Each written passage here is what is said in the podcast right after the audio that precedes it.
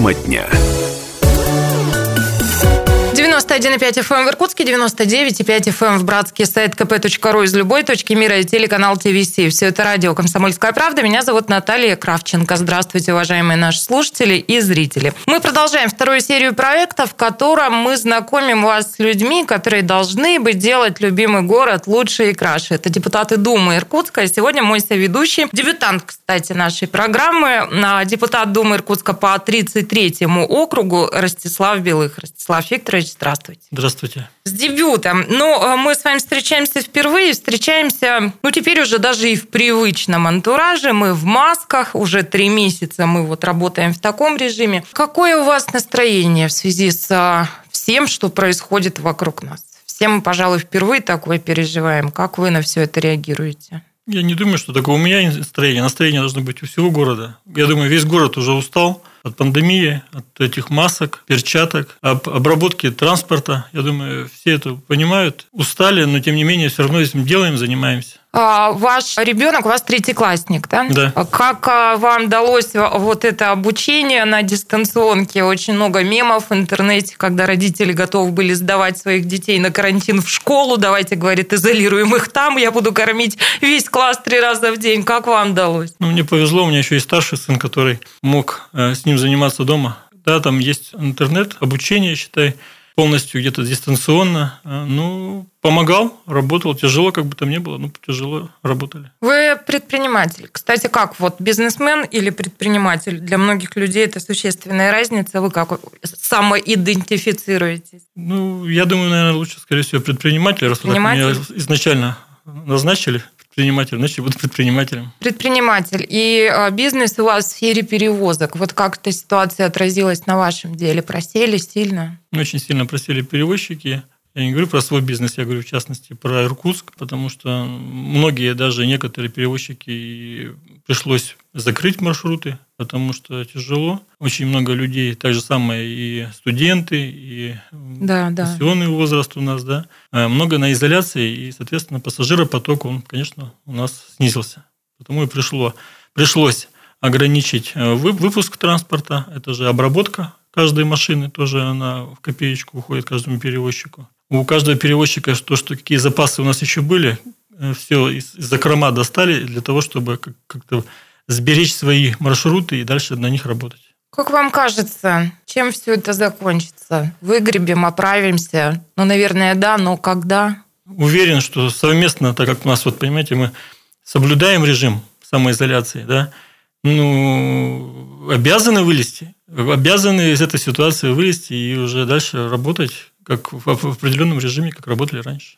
Ну, вот знаете, я понимаю, что неблагодарное дело прогнозы, но есть такие мнения, что осенью мы только подойдем к пику кризиса. Я не эпидемиологическую обстановку имею в виду, а вот экономическую ситуацию. Как вам кажется, как будут развиваться события? Ну, давайте посмотрим, когда подойдем к этому кризису. Мы уже, я думаю, все равно как бы Иркутск, а, он готов.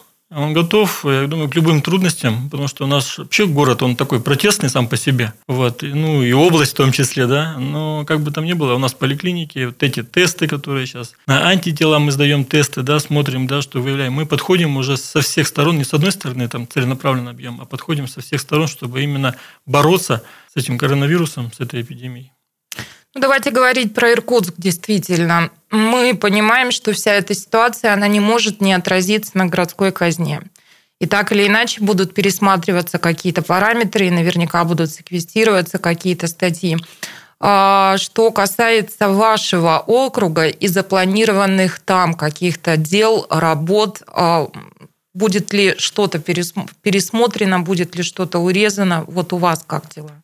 Ну да, планировалось очень много на округе. Ну, в связи вот с этой пандемией, да, мы вот э, урезаем где-то асфальтирование какое-то на округе, потому что, ну, смотрим, где самое необходимое, там и будем делать. Э, элементарно, даже не будем далеко идти, возьмем парад, который, в принципе, все мы ждали, все мы с нетерпением ждали, да, ветераны наши, как бы там ни было. Ну, у нас свои страхи и риски. Э, мы поздравляли, как депутаты, да, в том числе поздравляли ветеранов – организовывал, я организовывал транспорт, э, брал солиста, мы под окна к ветеранам подъезжали, включали музыку, солисты пели песни именно в том доме, где вот именно жили ветераны. Таким образом, ну, что сделаешь? Где-то нарушения были, но тем не менее их нужно поздравлять, как бы там ни было 9 мая праздник, и все мы привыкли его праздновать. Есть это видео, и все его смотрели со слезами. Но, к слову, мы сейчас вернемся к округу и к его проблемам. К слову про соцсети. Вы не очень публичный человек, вы не очень активно ведете социальные сети. Почему? А у вас, правда, очень мало информации. Почему? Ну, от того, что я буду вести, э, я буду вести в соцсетях, э, показывать себя, рекламировать, э, я считаю это неправильно. Должны, про человека должны говорить люди. Пускай вот именно те люди, которые меня знают, которые видят, что я делаю, пускай они это сами показывают, выкладывают в соцсети, демонстрируют. Ну, спорная позиция. Все-таки, мне кажется... А, кстати, вот депутат Думы – это политик? Да, городской Безусловно, дом, да. политик. Но ну, мы все-таки как-то радеем за публичную политику, поэтому не знаю, может быть, и э, стоит чуть более открытым быть, да. А, давайте вернемся к округу, давайте обозначим его а, границы. Э, так, э, обозначу границы. Возьмем э, школа милиции. У нас есть наверху микрорайон Березовый, который, да, это третий поселок ГЭС чтобы понимать. От третьего поселка ГЭС, от школы милиции, мы спускаемся вниз. Это у нас получается Радужный, это Энергетиков, это Приморский до плотины ГЭС. Ваши коллеги, они ну, часть ваших коллег, кто-то из них говорит про то, что вот их округ имеет какой-то характер. Вот если говорить про ваш округ, есть у него какой-то свой характер? Безусловно. Каков он? Из чего он складывается? Какова специфика? Характер, ну, у нас, получается, люди, которые именно строили плотину, это люди, которые могут терпеть, эти люди, которые могут а, добиваться. Я считаю, что в целом, да, округ, он, я скажу так даже так, не один из больших, да, большой округ, который действительно может решать даже э, какую-то судьбу нашего города Иркутска. У вас активные жители? И стараюсь сделать их активными делаю все для того, чтобы они были активными, чтобы могли участвовать. Э, планируем сейчас вот даже тоже там проекты у нас есть большие, которые именно нуждаемся мы как раз, чтобы активные жители у нас были, и вот их участие нам не бесполезно. Про большие проекты обязательно будем с вами говорить подробно. А скажите, зачем вы пошли в Думу? Я живу в этом городе. Я хочу, чтобы я, мои дети, люди, в принципе, которые я их знаю, да, многих, и чтобы жители Иркутска, они, как вот он был у нас исторически ценный, да, этот город, чтобы именно поднимать эту историческую ценность, чтобы наводить э, порядок, да, вот именно можно даже вот с историей связано, да, там, или там ну, просто, чтобы просто наш город процветал, я думаю, что... Ростислав Викторович, я прошу прощения, но так отвечают все. И, в общем-то, я склонна, в общем, даже в это верить, да, но при всем при этом а, я убеждена, что есть какие-то глубинные и более личностные мотивы. Да нет, таких глубинных личностных мотивов не было, чтобы прямо вот так взять, и там какая-то причина была, чтобы меня вот так сподвигло. Я просто посмотрел, почему бы нет, почему не пойти и не попробовать. Попробовал, у меня получилось. И действительно, я, как бы там ни было, даже у меня лозунги были, да, перезагрузить власть там, навести порядок. Но потому что оно так и было. Так и было, когда мы видели, да, что что-то делается именно в моменты, когда нужны, допустим, перед выборами. А в течение периода самого, да, а, мы смотрим, что кто-то там, кто кому-то дали, кому-то не дали, да, на какой-то округ дали, на какой-то округ не дали, какую-то улицу заасфальтировали, а где у нас был беспорядок, таким он остается. Потому сейчас, вот даже если посмотреть, у нас по всему городу едешь, смотришь, прям ну, приятно глазу, да, где на каждом округе делаются глобальные объемы работ. Их видно. Их видно. Раньше такого не было. Любимый город хорошеет. Я вот как-то тоже стою на этой позиции, и душа у меня радуется, когда я смотрю на Иркутск. Успели ли вы, вот э, многие ваши коллеги, а Дума седьмого созыва такова, что у нас есть и ветераны движения, которые по 20 с лишним лет работают в Думе, есть новички. Вы как раз новичок. Некоторые ваши коллеги говорят, э, что у депутатов может уйти и год, и два, и даже больше на то, чтобы научиться работать, на то, чтобы понять алгоритмы, ход бумаг и так далее. Вот вы за этот первый год своей работы уже освоились? Я думаю, процентов, ну, как всегда говорят, э, век живи, век учись. Ну да. Да. Я думаю, процентов так на 65 на 70 все равно уже освоен. А, где-то что-то, не знаю, все равно начитаю, пойму, разберусь. А ветераны движения помогают? Бывает. Но есть такая практика, что вы приходите и говорите, слушай, вот ты могучий старик, да, вот расскажи мне, как это нужно делать. Ну, я, не, я могу послушать, как они предлагают, но все равно сделать нужно так, как, э, в принципе, считаешь сам. Потому что у нас есть округ, я общаюсь с жителями округа, они предлагают свое мнение, у меня свое есть. Конечно, обращаемся к ветеранам, как вы говорите, движения, да? А, но все равно решение должно быть, в первую очередь, за мной. Дума седьмого созыва сегодня э, сложный созыв и обстоятельства, в которых вы оказались, они нетривиальные, да, то есть, ну, вот вся эта ситуация и а, выборы градоначальника, ничего похожего еще не было. Вот Дума седьмого созыва, по-вашему, сейчас а, работоспособна? Конечно, обязательно. Это так. И мы, я считаю, себя показали, что мы работоспособны, мы работаем, мы добиваемся. Потому вот... Ну а чего намерен депутат Белых добиться по 33-му округу? А об этом мы будем говорить через пару минут. Мы продолжим.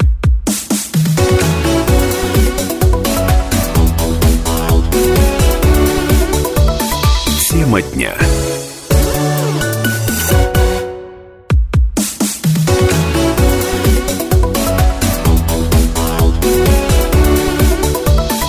Тема дня.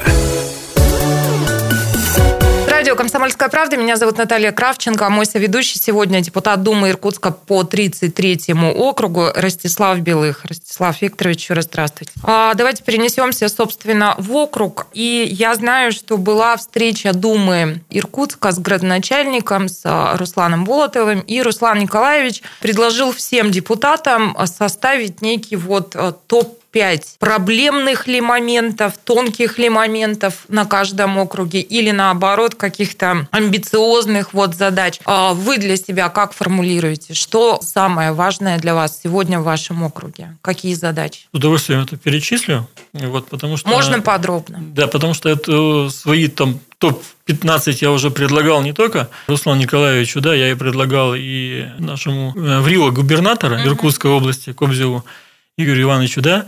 Значит, у меня вот пожелания были такие. Первое – это, так как округ один из больших округов, что население у меня на округе 18,5 а, тысяч. Это я не считаю, что у нас еще получается микрорайон Березовый – это я не считаю, что это Марко, э, не Маркова, мельничный тракт, который полностью съезжает в этот микрорайон Радужный. Вот, и у нас отсутствует поликлиника. Это первая причина, которая уже там 15 лет мы добиваемся поликлинику, до меня еще Ханхалаев Александр Казакович добивался. Жители нашего округа, все они добиваются, есть письма, все это, я это озвучивал всем. Вот. И буду добиваться однозначно, это поликлинику, которая у нас в принципе нет. Люди добираются в юбилейный. Хоть и предлагают нам сейчас вариант поликлинику на Якобе, где шестая больница, но это ничего не поменяет. Это то же самое, что они добираются в юбилейный, то же самое угу. будут добираться и на Якобе. В принципе, в юбилейный там хотя бы ходит транспорт, а здесь транспорт даже ходить еще не ходит. Вот. Территория у нас большая, место у нас есть. Это такой у нас есть стадион автомобилист. Здесь нужно просто, чтобы э, временно исполняющий обязанности э, Кобзев, чтобы он своим решением, хотя я тоже у меня есть ряд писем написанных, чтобы с ним встретиться, обсудить наши проблемы, проблемы нашего округа, в том числе и города, а, именно по социальным объектам. Э, я думаю, что в ближайшее время все-таки мы с ним встретимся. Он может как раз благодаря... А почему эти вопросы? Это разве вопрос а, для врио губернатора? Там ситуация такая, что собственники этого стадиона... А, я поняла, да. Предлагают просто, чтобы или вложить, э, или город, грубо говоря, или область предоставили денежные средства, чтобы выкупить его. Угу. Потому что 5,5 гектар на, в центре округа – где можно построить, на этих 5,5 гектара можно построить отличный спортивный комплекс, где можно от этих наших уличных ребят, которые у нас занимаются, да, которые бегают там по площадкам, которых можно задействовать, да, где можно устроить бесплатные тренировки какие-то хотя бы для них. Там, да, я понимаю, что платно, чтобы была окупаемость, да, но чтобы это муниципальный спортивный какой-то комплекс был, должен быть обязательно мощный, красивый, хороший. Это, это 3,5, 3 гектара нужно для этого. А у нас 5,5. Э, у нас угу. освобождается место, и там можно построить многофункциональный спорт, медицинский, медицинский комплекс, где будет и э, поликлиника. Вот. Это одно из меня есть просьб, которые нужно. Вот я говорю, что это спорт нам нужен на округе, нам нужны медицинское учреждение, поликлиника в частности, да, потому что даже и детскую поликлинику можно там подцепить, потому что у нас э, около двух тысяч только детей закреплено в шестой поликлинике в детской. Вот, потому проблем много. Школа. Возьмем со школ. Возьмем на, на моем округе две школы. Это 64-я школа, 75-я школа. 75-я школа у нас работает в три смены, даже сейчас можно сказать в четыре. А, в апреле месяце а, уже в первые классы были загружены. Больше никого, набор уже остановили. Соответственно, новостройки у нас сдаются, дома сдаются. Где Активное учиться, где учиться будут дети, мы не знаем. Угу. Пристройка этой школе, которую обещали в 75-й, обещали его в 19 году, так он нынче и не сделанный. Сейчас пристрой обещают у нас в этом году, подключились уже э, компания «Труд», это ТЭН. Вот мы совместно уже начали прорабатывать, чтобы документы оформлять, чтобы можно было вот этот пристрой все-таки в 75-й школе делать. Еще одна проблема – это 64-я школа. Это э, у нас ее построили, молодая новая школа вместе с там, э, корпус Директор школы добивается, не знаю, получится мне, нет, ну, буду тоже добиваться, это сделать переход со школы в школу. Потому что младшие классы э, бегают, соответственно, понимаем, да, мы весна, осень вроде бы раздетые, вроде бы тепло и холодно, а как бы там ни было, все мы родители, мы все мы переживаем за своих детей. Выскочил, побежал в столовую, прибежал, где-то кашель, где-то что-то. Вот потому я тоже этот переход, если есть такая возможность, спроектировать и сделать, тоже этим буду заниматься. Что еще на моем округе такое? В основном социально это детский сад. Э, тоже у нас мы проводим встречи. Э, последняя крайняя встреча у нас была с компанией «Тонар», с руководителем компании «Тонар», где на крайней встрече он нам пообещал, что он даже готов построить детский сад за свои средства. Ну, понятно там, что да, потом, когда он его построит, что уже там были там областные средства там, или город, там, рассчитаемся с ним – Территория места есть, да, расселенные дома уже подготовлено. Вот. Опять же, у нас все проектируется, проектируется на 2024 год, а детские сады и дома мы сдаем сейчас. Потому нам нужно сделать так тоже, я в ближайшее время буду заниматься проектированием, чтобы сделать нам детский сад построить на следующий год. Вот.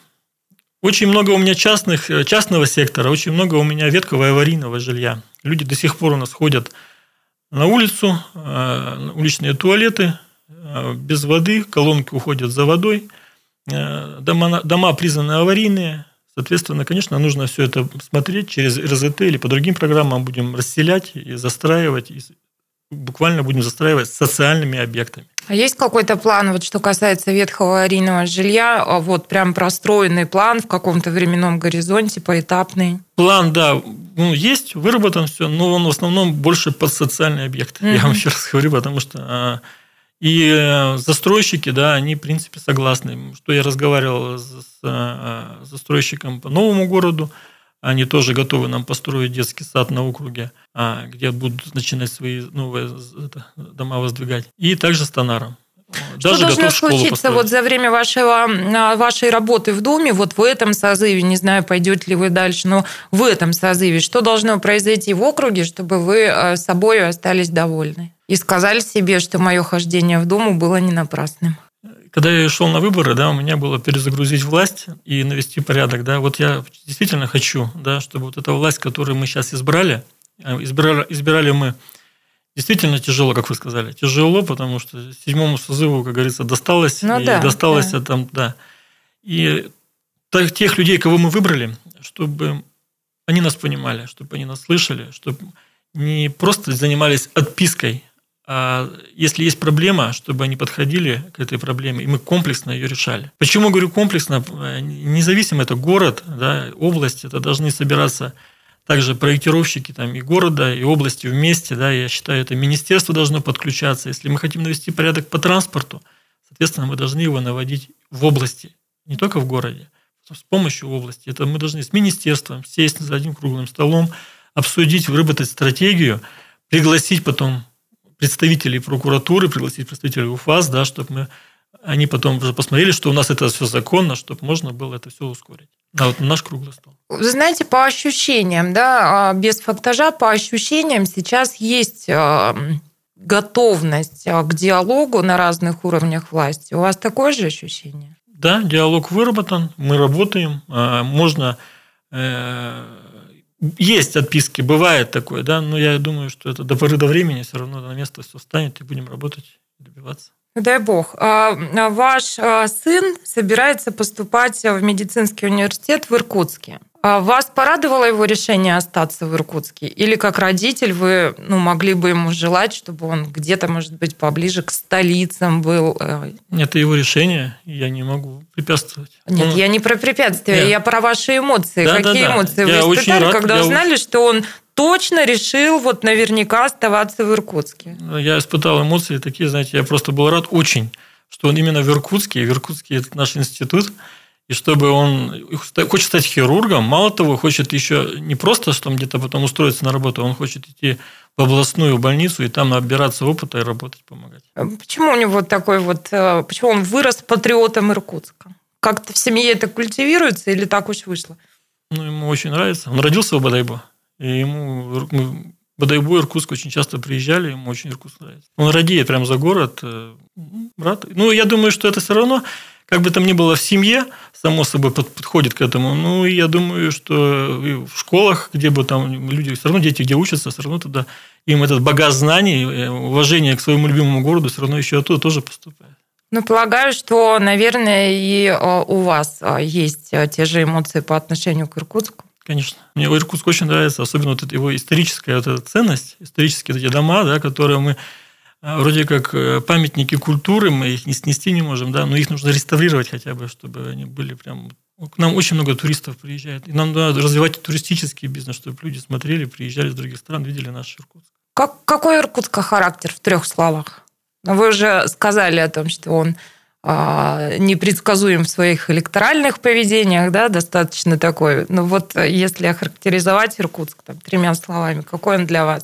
Я считаю, что всех, кто у нас живет в Иркутске, вот жители Иркутской, которые до сих пор не уехали отсюда, да, это настоящие иркутяне, которые действительно, ну, они любят, ценят и уважают, да. Характер Иркутска это, это мы. Вот как мы его преподнесем, так и будет.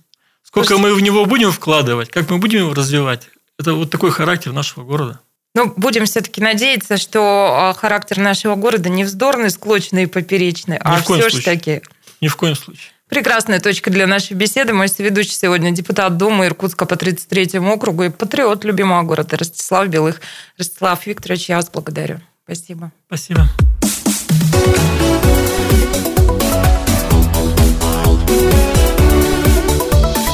Тема дня.